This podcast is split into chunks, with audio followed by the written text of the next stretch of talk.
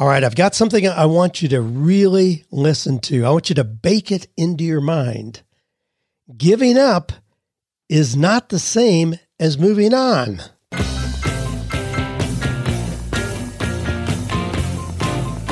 Do you love your work? Do you think it's possible? Well, you're about to find out. It's time for 48 Days to the Work You Love with Dan Miller on the 48 Days Online Radio Show. Whether you need a professional tune up or a work overhaul, this is the program for you. Now, here's your host, Dan Miller. Well, we're going to be taking care of business, and I know you are too. Some of you here at the last quarter of the year, yeah, you may need a tune up You may need to kind of redirect a little bit. You know, I'm going to go through some great questions today, as always, but also I want to give you an update on the employment situation. Now, this has varied meaning for a whole lot of you who may not be tied to traditional jobs, thus, not even be on the radar of the government in tracking what employment or unemployment is. But we'll, we'll run through that, some kind of interesting stats in there as always. So here's some of the questions we're going to be looking at. Any advice for a 28 year old looking to find a long term reliable position? All right. Is there such a thing? Is the question. Eh, well, we'll get to that. Dan, how can I meet my favorite author? How do you know when it's time to cut your losses and close a business? How do you find the balance between being content and not greedy? Golly, great questions. Hey, if you got a question, just shoot it in to ask Dan at 48days.com. That's where they go to sit there just in comfort and safety until I open that magic mailbox and can unpack a few that we can discuss here each week. Well, our quotation comes from Marie Forleo. Now, you should know her. She's kind of a rock star out there in the information space right now. Has a brand new book out called Everything is Figure Outable. It comes from a statement that she heard her mama say when she was a little girl. Her mama was infamous for just fixing things around the house, taking things apart, whether it's fixing a roof or a little transistor radio. And her mama just didn't think that anything could stop her. Everything is figure outable. So Marie has a great new book. But this is one of the quotations from the book, which is giving up isn't the same as moving on. Golly, it's so different. And just to understand that conceptually can really help us. If you're stuck in something, whether it be a job, a business, or a relationship, whatever, golly, doesn't mean you're giving up or wasted time. You know, whatever you've done has probably been part of the preparation you needed to get you where you are today to be ready to recognize the next new opportunity. But at some point, you may want to do exactly that. Move on. Well, our resource is our Acres of Diamonds resource. I love that little book. Come back to it again and again and again. You can grab your copy. It just it helps us understand sometimes our best opportunities are right under our nose. And you can get that by going to 48days.com slash acres. Acres, one of those weird words. You'd never figure out how to spell it if you sounded it, but you can figure it out. Well, I'm sure you know it. A C R E S. So 48days.com acres. Now, there's, you know, there's sometimes common sense things that pop up and seem to be a new novel idea. This is one of those. Writing thank you notes can be traced back to ancient Egypt and Rome. Today, they could make or break your chances of getting the job you want. A new study finds 63% of recruiters are more likely to hire someone who wanted a higher salary but sent a thank you note than to hire somebody who was slightly less, who wanted slightly less money but didn't bother to express gratitude. Now, how simple is that? Write a thank you note after you've had an interview, and it increases dramatically your chances of getting a job. Seems like a common sense thing, but I know a lot of people don't. I've got a stack of cards here in my office, and I know how meaningful it is to get a card. I shoot those out regularly. And of course, I receive a lot of them. I've got a box full of cards that I receive that are very, very meaningful. If I ever get discouraged, I can go look through that box and just uh, be refreshed by the thank you notes in there. Well, a couple good news notes here, and then we'll move into the questions for today. How about this one? Bar employees spent a month taking down dollar bill decor to collect $15,000 for Hurricane Dorian relief. Now you know how this is. This is it's always been a tradition for customers at Siesta Oyster Bar to contribute to the restaurant's decor by attaching dollar bills to the wall. Now you know you've been in places like that. Some places have, you know, hats, caps, baseball caps, you know, or it could be some kind of baseball cards or something. But this particular place is dollar bills. It's just part of the decor. They kind of wallpapered the walls, and people would just pin up dollar bills. Well, the staffers have been working tirelessly over the course of the last month to remove all that wallpaper so they can donate the money. I mean, those are real dollar bills, so they can donate it to the hurricane relief in the Bahamas. So, since Hurricane Dorian blew through the islands, you know, a month or so ago, the staffers have collected over $15,000 in dollar bills. That's kind of cool to think about it. I mean, some of you probably have coin collections at your house that are worth that, or maybe something else that you've been collecting. Yeah, what a novel idea to just take that collection and turn it into real money and donate it to something wor- worthwhile.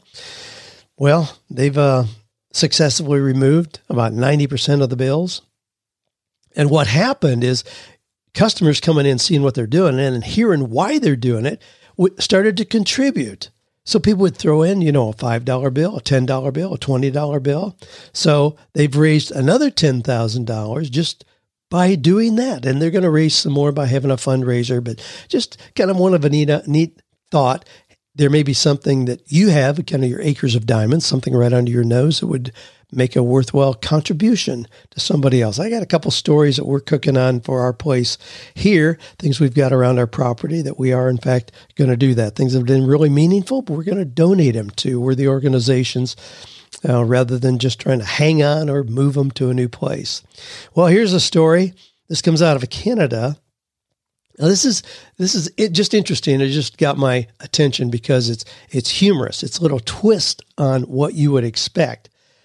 Even though plastic bags are bad news for the planet, we often accept them at stores when we're in a hurry or forget our reusable ones. I mean, I know I'm guilty of that. If Joanne calls me and wants me to stop at the grocery store, I don't have those reusable bags. Now, she's got tons of them in the back of her car.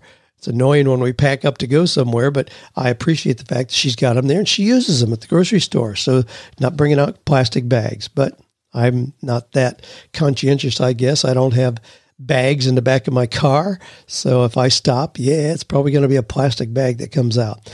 However, if you happen to be in the East West market in Vancouver, British Columbia, you might think twice. This supermarket came up with an amusing and, and you know just a clever strategy to encourage their customers to avoid using their single-use bags. So rather than featuring their store logo, so Kroger, Publix, Harris Teeter, whatever on, on the front of the disposable bags, they've imprinted those bags with embarrassing slogans. Some of them were emblazoned with colon care co-op. Others featured a fake logo for an adult video emporium, and some were labeled wart ointment. The supermarket's owner, David Lee Quinn, wanted to use reverse psychology because it's only human nature for people not to like being told what to do. So, you know, just telling people, gee, they shouldn't be using plastic bags. Yeah, they say, well, you know, I can make up my own mind. But if if they know they're going to carry a bag out that's got an embarrassing imprint on it, yeah, I love that idea. So he says, obviously, they want to do something humorous, make them think at the same time. And for most of their customers, the bags had the intended effect. And one of the customers said, I probably carry my groceries in my arms back and forth to my car before I took out one of those bags. Well, neat story. I love just sharing those things that make us think about things in new ways. You know, good news tends to do that. It just makes us recognize opportunities for making the world a better place with ideas that are all around us. Well, somebody asked me this week, you know, Dan, well, it happened to be Seth Godin. Said, you know, Seth Godin is my favorite author. You know, you talk about having met him. You know, how did you meet Seth Godin? Well, you know, there are a lot of people who read books by, you know, authors and they think, wow, I'd love to meet that person. Well, can you do that? Well, yes, you can. Now, here's the deal I, I have met Seth because I went to a one day event in New York City. So it was a small event at a little theater there. So just a handful of us, we got to ask him questions and just share with him for the day. You know, I, I paid for that. I think it was like $1,500 that I paid to go do that. But I've met a whole lot of my heroes. Now, here's, the thing I've met people like Seth Godin, uh, Tom Hopkins.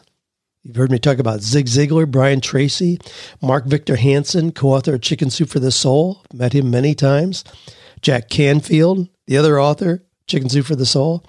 Um, of course, Michael Hyatt, Dave Ramsey, I mean, Jeff Goins, local people, Guy Kawasaki, Brendon Burchard, Joel Osteen, Malcolm Gladwell, one of my favorite authors, uh, Martha Stewart, Marie Forleo, whose quotation we have today, Ray Edwards, Andy Andrews, Rabbi Daniel Lapin, Ruth Soukup, Dr. Wayne Dyer, Chris Guillebeau, John Tesh, Daniel Pink, and I could go on all day long. Those are people that I met because I went to events where those people were speaking. And it does make a difference when you get to shake hands and talk to somebody personally who's had an impact, perhaps through a course or through their writing or through their song. Because I didn't even start to list musicians here, but you can meet people. People are not as untouchable as you might think. I find people are pretty approachable no matter what level they're at. You know, recently had the privilege of, uh, you know, talking to Dan Cathy. You know, you've heard me talk about that. You know, people who are extremely successful tend to be very approachable and very generous with their time and talent, the wisdom that they have. But if, so if you want to meet somebody, wow, all you got all you have to do is just go check out their calendar. Where are they going to be? Are they going to be at a conference near you? Are they going to be doing a book signing? You know, look for opportunities to do that. And I know that, and, and for some of the people that I mentioned, of course, I've developed lifelong friendships with them, and we share resources and do things together. So you can do that, but you got to get in the game. You can't just sit in your house, you know, behind your computer screen you know, pining away, wishing that you were lucky enough. Means, nah, get out there. You can do it. I'd love to hear some of the stories from you. Shoot me some stories that you've got about meeting people who had a big impact on your life, and then you had an opportunity to actually meet them face to face. How did you come up with that? How did you structure that? How are you able to do that? You know, shoot shoot me in some examples of that. I'll share them next week. Just ask Dan at 48days.com. Well, this comes from Sam who says, I'm a fairly new listener, but I've devoured about 20 episodes in the past two weeks. Found the content very helpful and beneficial. My current issue is the lack of direction and being weighed down by student debt. My eclectic work experience and college degree is making it difficult to find the correct path. My education, I have a bachelor's of science in game design. Wow, this is and probably always will be a passion of mine, but living in Fremont, Nebraska is it's not a good degree to have during the job search. Boy, let me just interject there too. Man, Sam, I feel your pain here. Wow, this is one of those where how did you get talked into getting a college degree and borrowing the money to do so to get a degree in game design? Man, I mean, uh, there are 12 year olds who are geniuses at game design and game play. I know right now, uh, Cliff Ravenscraft had just came back from a conference with his son where it was a gamers conference. And his son has decided that's the career that he wants. But I very, very seriously doubt that he's going to invest four years in a college to claim his ability to do gaming. There are a lot of these things where there's a much shorter, much less expensive path to becoming proficient that. Well, be that as it may, I'm sorry that that's happened to you. Um, Sam, it goes on work experience working for the city, auto parts delivery, PHP web developer, project planning, quality assurance, now a photographer at a car dealership. I thoroughly enjoyed working for a small tech company here in Fremont in Fremont, Nebraska, as a developer and planning testing projects. However, this company did not pay well, and I felt I needed to make a change for my family. I took a job at a car dealership as a salesman because of the opportunity to make $90,000 a year at this particular dealership. I quickly found out being a car salesman was not good for my state of mind. Transitioned to the company's photographer and am now at the same income I was while working for the small tech company. I've also spent time streaming, freelance graphic design, started my own window washing company in high school, and enjoy creative writing in my spare time. With nearly $40,000 in student loan debt and a goal of buying a country home that would allow my wife to have horses, I feel like I'm a long ways from being where I want to be. I know I'm hardworking, reliable, and creative employee, but my job search has not led me to a great job. Any advice for a 28 year old looking to find to, to find a really good long-term reliable position? Well, here's the, the, I've got good news and bad news, Sam. And a whole lot of you listening are already identifying with where Sam is. You got a degree, it hasn't really opened a lot of doors for you. Student loan debt, and you feel kind of stuck just looking for a job that'll give you some kind of security and a great income. Well, the bad news is there's no such thing as a long term, reliable, well paying position. doesn't exist, it's gone. There's no security in the workplace. Now, that's the bad news. The good news is you can create your own security. Your security is in knowing what your unique talent and your passion are. If you know those, then it's just a matter of application. Let's just take one thing you mentioned here. If you're a web developer, you can get a hundred different jobs my goodness. I mean, don't think that there's a, a set range of pay for that. That's one of those areas where there are people making 30,000 and people making 300,000. So it's really a broad range of what you you can apply for positions, get six different job offers and choose one that you think is the best opportunity. So you could do that. You can do freelance work, certainly. You can contract. Um, what oh, you know, you could contract to handle the web development for four different hospitals there where you live in Nebraska, or you could offer an initial website for artists. So you're just going to really focus in on a specialty. Uh, so a website that shows their past work, the current pieces they have for sale, upcoming art shows they're going to be participating in, and have a method of payment and estimated shipping cost, and make that your unique specialty. You're the go-to guy for a website for an artist. I mean, any of those you could do. But the deal is your security is not in finding the right job with a great guaranteed paycheck. You're going to drive yourself crazy looking for that. Your security is knowing you are in the driver's seat, knowing that you understand your unique skill, and having a clear plan for providing work that matters for people who care. And you can do that. You don't need to be discouraged. You can do that. But don't try to find that little box that you're trying to move yourself into where your security and all those nice benefits are going to be provided. You, again, that, that's a futile search. That doesn't exist anymore. But if you can put yourself in the driver's seat, you can open opportunities, move yourself out. I mean, $40,000 is a pain in the neck, but it's not insurmountable by any means. My goodness, if you get a job where you're making $10,000 uh, a month, you know, dedicate $2,000 a month and, uh, you know, year and a half, whatever that is, you, you'll be, have that off your back. So you can do that. Now, in thinking about this, I was reminded of one of those things that Jim Carrey, the actor, said. He spoke at a graduation ceremony, and he said it really was his father who inspired him to follow his dreams. I mean, that's when you were describing what you want here a house in the country, pay off your debt, have a great job. I mean, surely that's reasonable, realistic, all those things. Absolutely. Jim Carrey says it was really his dad who inspired him to follow his dreams.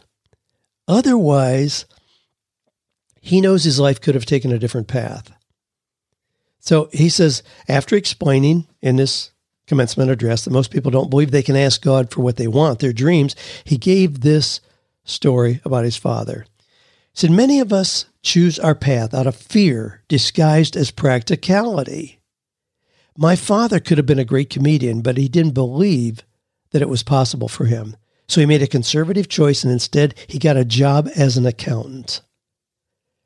And then he says, this is kind of the moral of the story. Jim Carrey says, when I was 12 years old, he was let go from that safe job. He thought it was safe, practical, realistic. You know, he'd always have it. No, he was let go. Our family had to do whatever we could to survive. I learned many great lessons from my father, not the least of which is that you can fail at what you don't want, so you might as well take a chance on doing what you do want. Golly, that's great advice. Man, so many people have tried to take that practical path. I mean, we have just south of where I live here, the Saturn plant. When General Motors opened that, my goodness, it was like, you know, 6,000 jobs. People flocked there.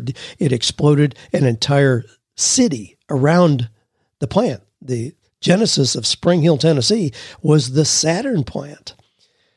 Well, people thought if you get a job there, golly, you can turn your brain off. You're set. You're going to get a paycheck the rest of your life, a great pension, you know, retirement benefits, all that. You're done. Well, that didn't happen. Saturn didn't sell well. And they finally announced they were going to close the plant.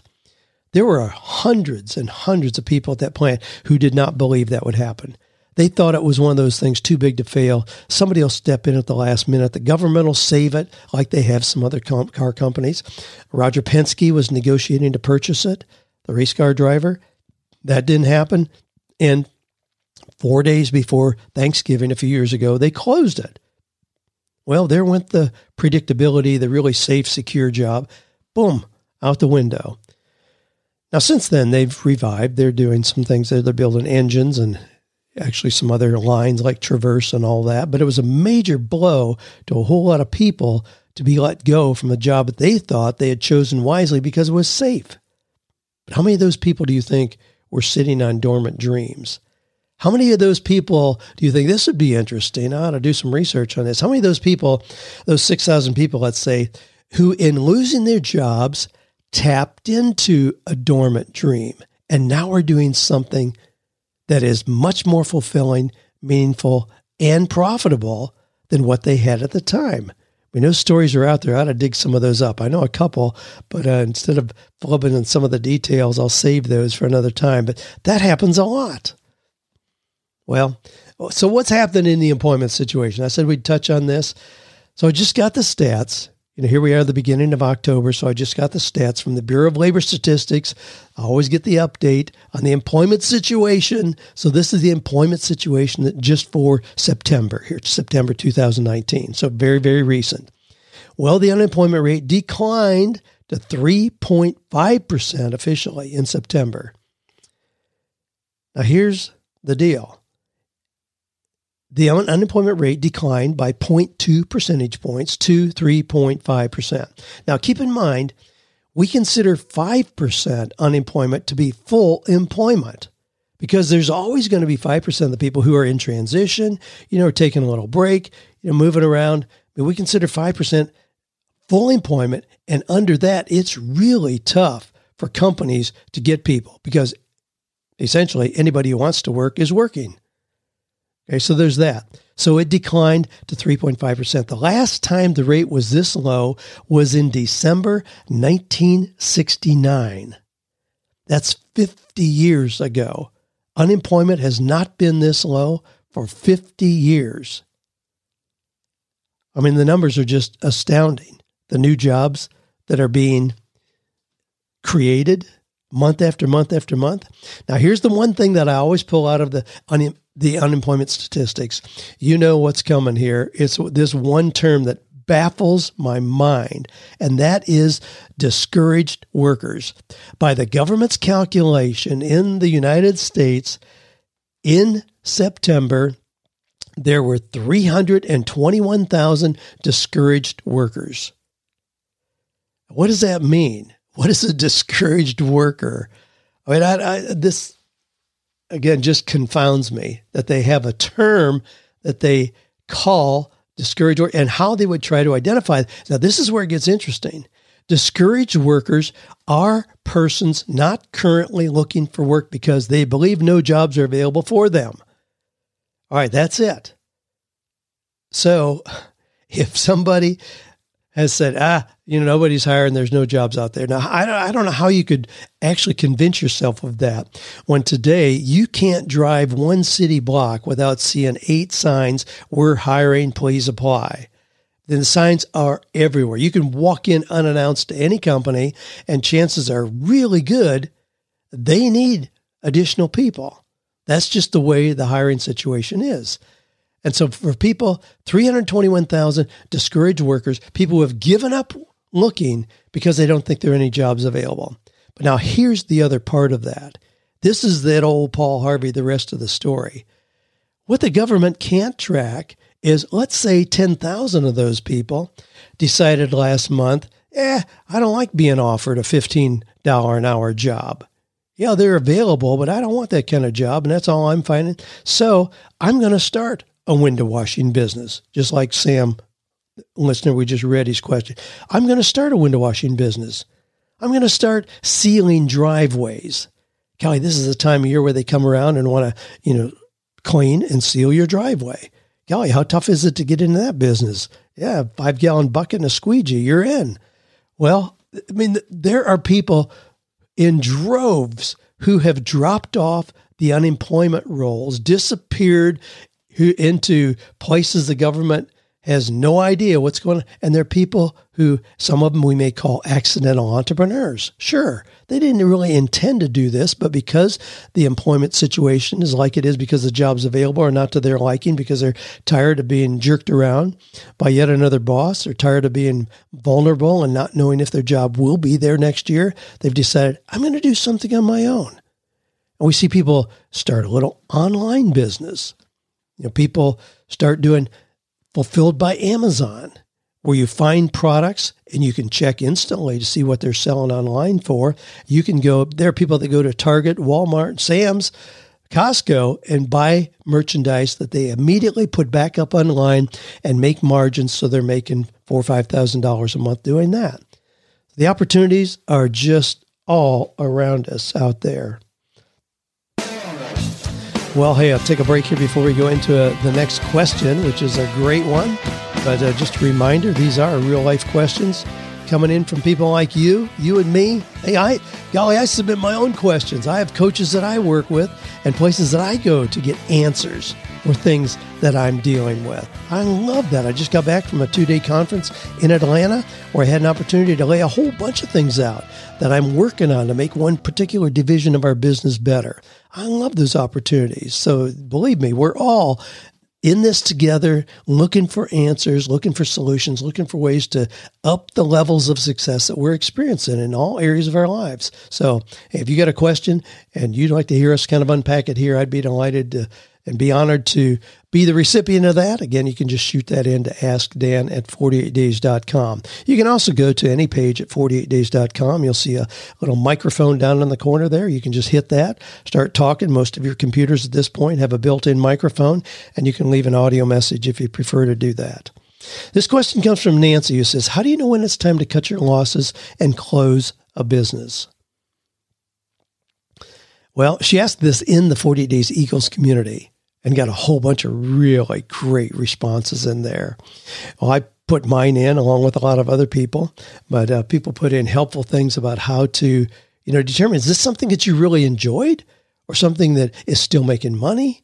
You know, does it really still have an impact? You know, there are a whole lot of questions you, you can ask when you know it's time to cut your losses and close a business. For me, my cutoff is one year. Now, there's reasons for saying that. I mean, I don't want to second guess myself too quickly, but if I've worked on something for a year and I'm not seeing significant results, boom, I'm on to the next idea. But now this is where our quotation for today really comes into play. Keep in mind there's a big difference between giving up and moving on. Now, one of the things that we see again in government statistics is that three out of five businesses fail in the first three years. You know, you hear that kind of garbage again and again and again. It's as old as Methuselah. You know, three out of five businesses fail. But here's what they don't really unpack. Here where I live in Williamson County, there's a whole lot of people who are doing yard work. Well, we know that. It's pretty easy to get into. You can swing by Home Depot, get a $600 lawnmower, put it in the back of your pickup truck, and again, you're in business. But that also means that's pretty competitive. So let's say that you did that three years ago and now you realize, wow, it's just a lot of long hours. It's just linear work. There's a lot of competition. If you've got a, a half acre yard, you can have six people come by and give you bids on that. They're going to all be really close together. And the only way you're going to get the business is be a little lower. Eh, that's not a fun business to be in. So you may decide, you know, these people have discretionary income. They want their yard to look nice. What if I started doing gazebos? to add in the yard. Just a pleasant little place to gather to have grandkids, you know, hang out in a place in the shade with a fan there where you can have a little picnic. You know, I don't know. You could you could say I'm going to do water features. I mean, those are really popular. We have multiple water features on our property and love those. You could decide you're going to do that. So if you were mowing yards and now you decide, you know, I'm going to have a little bit different approach. I'm still going to be helping people beautify the outside of their house, these wonderful places, beautiful places that they have here in Franklin, Tennessee. But I'm going to do water features and I'm going to do gazebos. You know what that looks like to government statistics? Oh, there's another business. Didn't make it three years, out of business. He's gone. Well, he's gone because, you know, Joe's landscaping now became, you know, Joseph's unique gazebos. They move on just like entrepreneurs do. So those people, it doesn't mean that wow, their business didn't survive, so now they're doing nothing, or now they're you know sitting on the sidewalk with a tin cup. Not a chance. Those people are saying, I've moved on to something else. So there are a lot of things you may start where you come to that point and you realize, you know what? I learned a lot from this, but I need to move on. I need to go on to the next idea. And While I was uh, just looking at this quotation, the difference between giving up and moving on, I ran into some others as well. Here's another one. Let me give you a couple other uh, just thought provoking ideas in this space that I really liked. Holding on is believing that there's a past, letting go is knowing that there's a future. How about this one? Some of us think holding on makes us stronger, but sometimes being stronger means letting go. God, I love that. You know, it could be a weak position just to try to maintain something that's not working. You show your strength, creativity, and perseverance by moving on to something else. Phil McGraw, Dr. Phil says, stand up and walk out of your history. Love that. Joseph Campbell, philosopher, says we must be willing to let go of the life we have planned so as to accept the life that is waiting for us. Dr. Dennis Waitley says don't dwell on what went wrong. Instead, focus on what to do next. Spend your energies on moving forward toward finding the answer. Now, another thing that is a factor here, and it's a concept that I'm sure a lot of you understand, and that's the concept of sunk cost bias sunk cost bias. Here's how that works. Let's say that I, you know, I, I buy an old Ford and I pay $2,500 for it. And it's been a good car. Gee, you know, my daughter drove it back and forth to, to school. All of a sudden, this thing won't move. And we discover the transmission is out of it. Now, to get a new transmission is $1,800. What do I do? Do I just say, well, I already spent $2,500, so I have to keep money, put money into this thing. And so I spend another. That's sunk cost bias, where we get so enamored with what it is we've already done that we just keep pouring money into it. And of course, there are thousands of stories about houses and real estate investments and things like this, but just a simple car one will work for us here. Me, there there is no way, guaranteed, there is no way I'm ever going to spend $1,800 for a new transmission in a $2,500 car. It's too easy to find an $1,800 car or find a, a better $2,500 car. I just wouldn't do it. Not going to go there. But a lot of people get caught up in that kind of thinking with what they've started. Gee, it's an accounting business. It's sucking the life out of me. It's just linear income. My customers are small and don't pay on time. But this is what I'm trained in. This is what my degree is in. This is what I know. So I just got to keep doing it. And, you know, now I've got to buy a new computer to keep doing this. So I'm pouring money into something that's not even paying the bills. That's sunk cost bias. And that is an example of where you need to move on. That doesn't mean you're giving up that's a totally different mindset. Moving on, wow, that is where you want to go. All right, let me grab one more here. We'll wrap up with this. This comes from Greg. says, Dan, I'm struggling with how do you remain content? We got a lot of philosophical ones today. It's funny how the questions often go in clear themes. This is another day where they seem to kind of have to do with mindset optimism and all that. So this was no ex- exception. Greg says, I'm struggling with how do you remain content while seeking and developing your dreams? It seems while working your dreams, you always want more. How do you find balance between being content and not being greedy? Golly, I love that. Okay. How do you keep moving toward your dream? Is that okay? You know, a couple weeks ago, I, I shared the Joanne and I watched a movie, and it was uh, about a little girl who wanted to be a news anchor in that particular one, and she kept you know trying to move toward that. And her her mama said, "Look, you know that's a big dream." And she said, "Your dream when you were eight years old was adorable." I mean, now think about this. You know how we would get excited about an eight year old who wants to be an astronaut, or wants to be president of the United States, or wants to be you know the next Oprah, or whatever it is. So eight years old, yeah, your dream was adorable. When you're 18 years old, it was inspiring. You're 28 years old, it's embarrassing that you're still hanging on to that dream. You know, don't wait until your dream is heartbreaking. Now, that's a really, really pessimistic chain of events there to see it in that way. My goodness, there are a lot of people who, I mean, I didn't, I didn't start writing books till I was like 44 years old. And now I'm known primarily as an author. I mean, a lot of things you don't even at 28 years old, you're still trying to figure out what the right questions are to ask. But let's talk about this being content while you're working toward a dream. You know, is it just being greedy to always want more? Let me here's if I just think back when I was getting my master's degree, we lived in Bowling Green, Kentucky. I'd gone to the Ohio State University, had my bachelor's there, worked for a few years. Then we went to Bowling Green, Kentucky to get my master's at Western Kentucky University. They offered me a teaching assistantship. Beautiful campus, beautiful town. We fell in love with it and said, we're going to be here. Now, during that period of time, it was about two and a half years. You know, I'm, I'm a car guy. You know, any of you have listened for any period of time, you know that. I love cars. I like fast cars, flashy cars, everything about it. I love the smell of gasoline and the burn of rubber. I mean, I, I just, I still love that. You know what I was driving? Those years I was getting my master's degree, I was driving a 1966 Plymouth Satellite four door.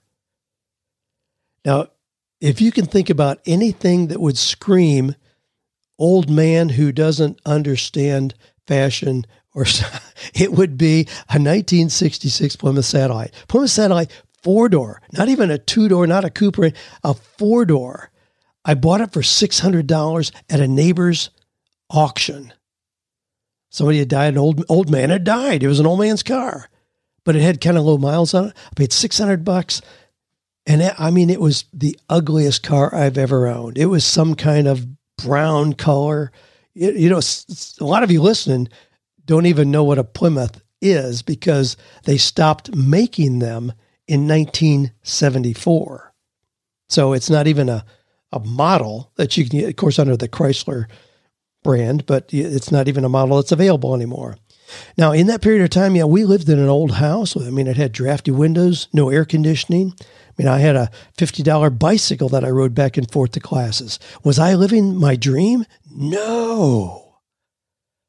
Was I content? Yes because I knew I was laying the foundation for something better. But see, I see every stage of life like that. This is preparation for something better, something more fulfilling, something with, with more potential for impact and influence. Now, keep in mind when I'm describing more here, I mean, doesn't necessarily mean more money and a bigger house. More often does not mean a bigger bank account.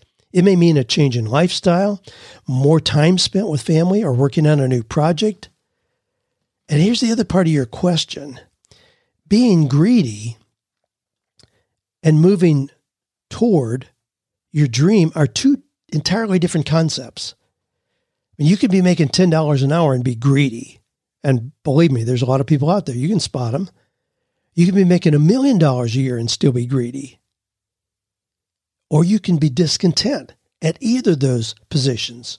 Or you can be content at either of those as well because you know it's a season of your life where you're preparing for something that's coming. That's really the, the key to being content is the belief that there's something better that's coming up ahead. Once we lose that confidence, we lose the hope, the faith that there's something up ahead. Of course, that's part of the definition of faith, the hope, believing that there's something better coming up ahead. If you lose that, then it's real easy to degenerate into greediness. Yep, you just want more. You'll take it any way you can. You want what somebody else else has. You can move into greediness, but it has little to do with where you are in the financial scale. Being content is a mindset has nothing to do with where you are on that financial scale. I mean, to be content, and we'll kind of wrap up with this to be content means that we enjoy the now, the, the things that are happening right now, the things that are present right now in our lives. I don't, it doesn't matter what you're going through or what you're hoping for, moving toward, you still have the ability to enjoy today, enjoy the present. That has a lot to do with how content we are. Paying attention to what we value and what we shape our lives around. You know, having clear values of course, having clear goals as well. But if I have big goals for the year coming up for 2020, that doesn't mean I'm discontent now. I can be content and still be working very, very actively toward the goals that I've laid out. I mean, this is one of those times where, you know, we don't want to live just looking at the externals, but can you get quiet? Can you listen to your own inner voice? Can you spend times just in meditation? You know, if you're content, you will be able to do that. Do you have activities that just feed your soul and that benefit not only you, but the people immediately around you? Boy, that's a sign of contentment. I mean, contentment is, it's not a destination. It's not either you're not content or you're content. No, contentment is a lifelong mindset. It's a lifelong process. It's that continually checking in with ourselves and recognizing, wow, I'm developing. I'm becoming, to me, that's really part and parcel of that. Contentment is knowing I'm not going to be the same person a year from now. Now, that may sound counterintuitive to think that, well, I'm changing, so I'm not content.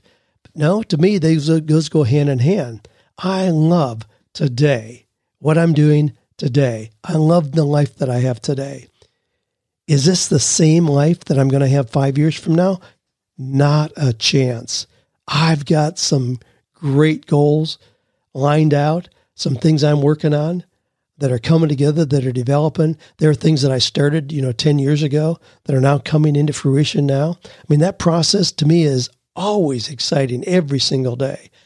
So I'm content, but I know I'm moving. I'm not stuck. If I think I'm stuck and I've lost hope that I'm moving towards something, yeah, that's when I can become discontent and greedy. Hey, I hope that answers your question, Greg. Great question. Thanks for asking it. Well, as always, golly, this is just a, a time to recognize that we are moving into a new season. The time of year that we've got here is a great time to be doing that. Hey, check out our resource. You know, we had that resource, go to 48days.com slash acres. It'll maybe help you be more content. It may open your eyes to things that are right under your own nose that you could take advantage of. I mean, this is a great time of year to be doing that. But be that as it may, I hope you do have clear idea of what you're going to get to, not because then you'll be content. Now, don't view it in that way. Contentment is a choice. You can be content today, even as you're moving toward the wonderful things you want to have in place in your life three years from now, two years from now, next year, 2020. Again, what an exciting time to be mapping out what that's going to be. But as always, thanks for your questions that you shoot in. Just shoot those in to ask Dan at 48days.com. Thanks for being part of this growing community, whether you're in our larger community receiving the newsletter. If you're already in the Eagles community, love what's happening there. People are sharing ideas and resources there and moving toward those things that they want to have in place in their lives. So thanks for being part of this group where we know together we can find or create work that is meaningful, purposeful, and profitable.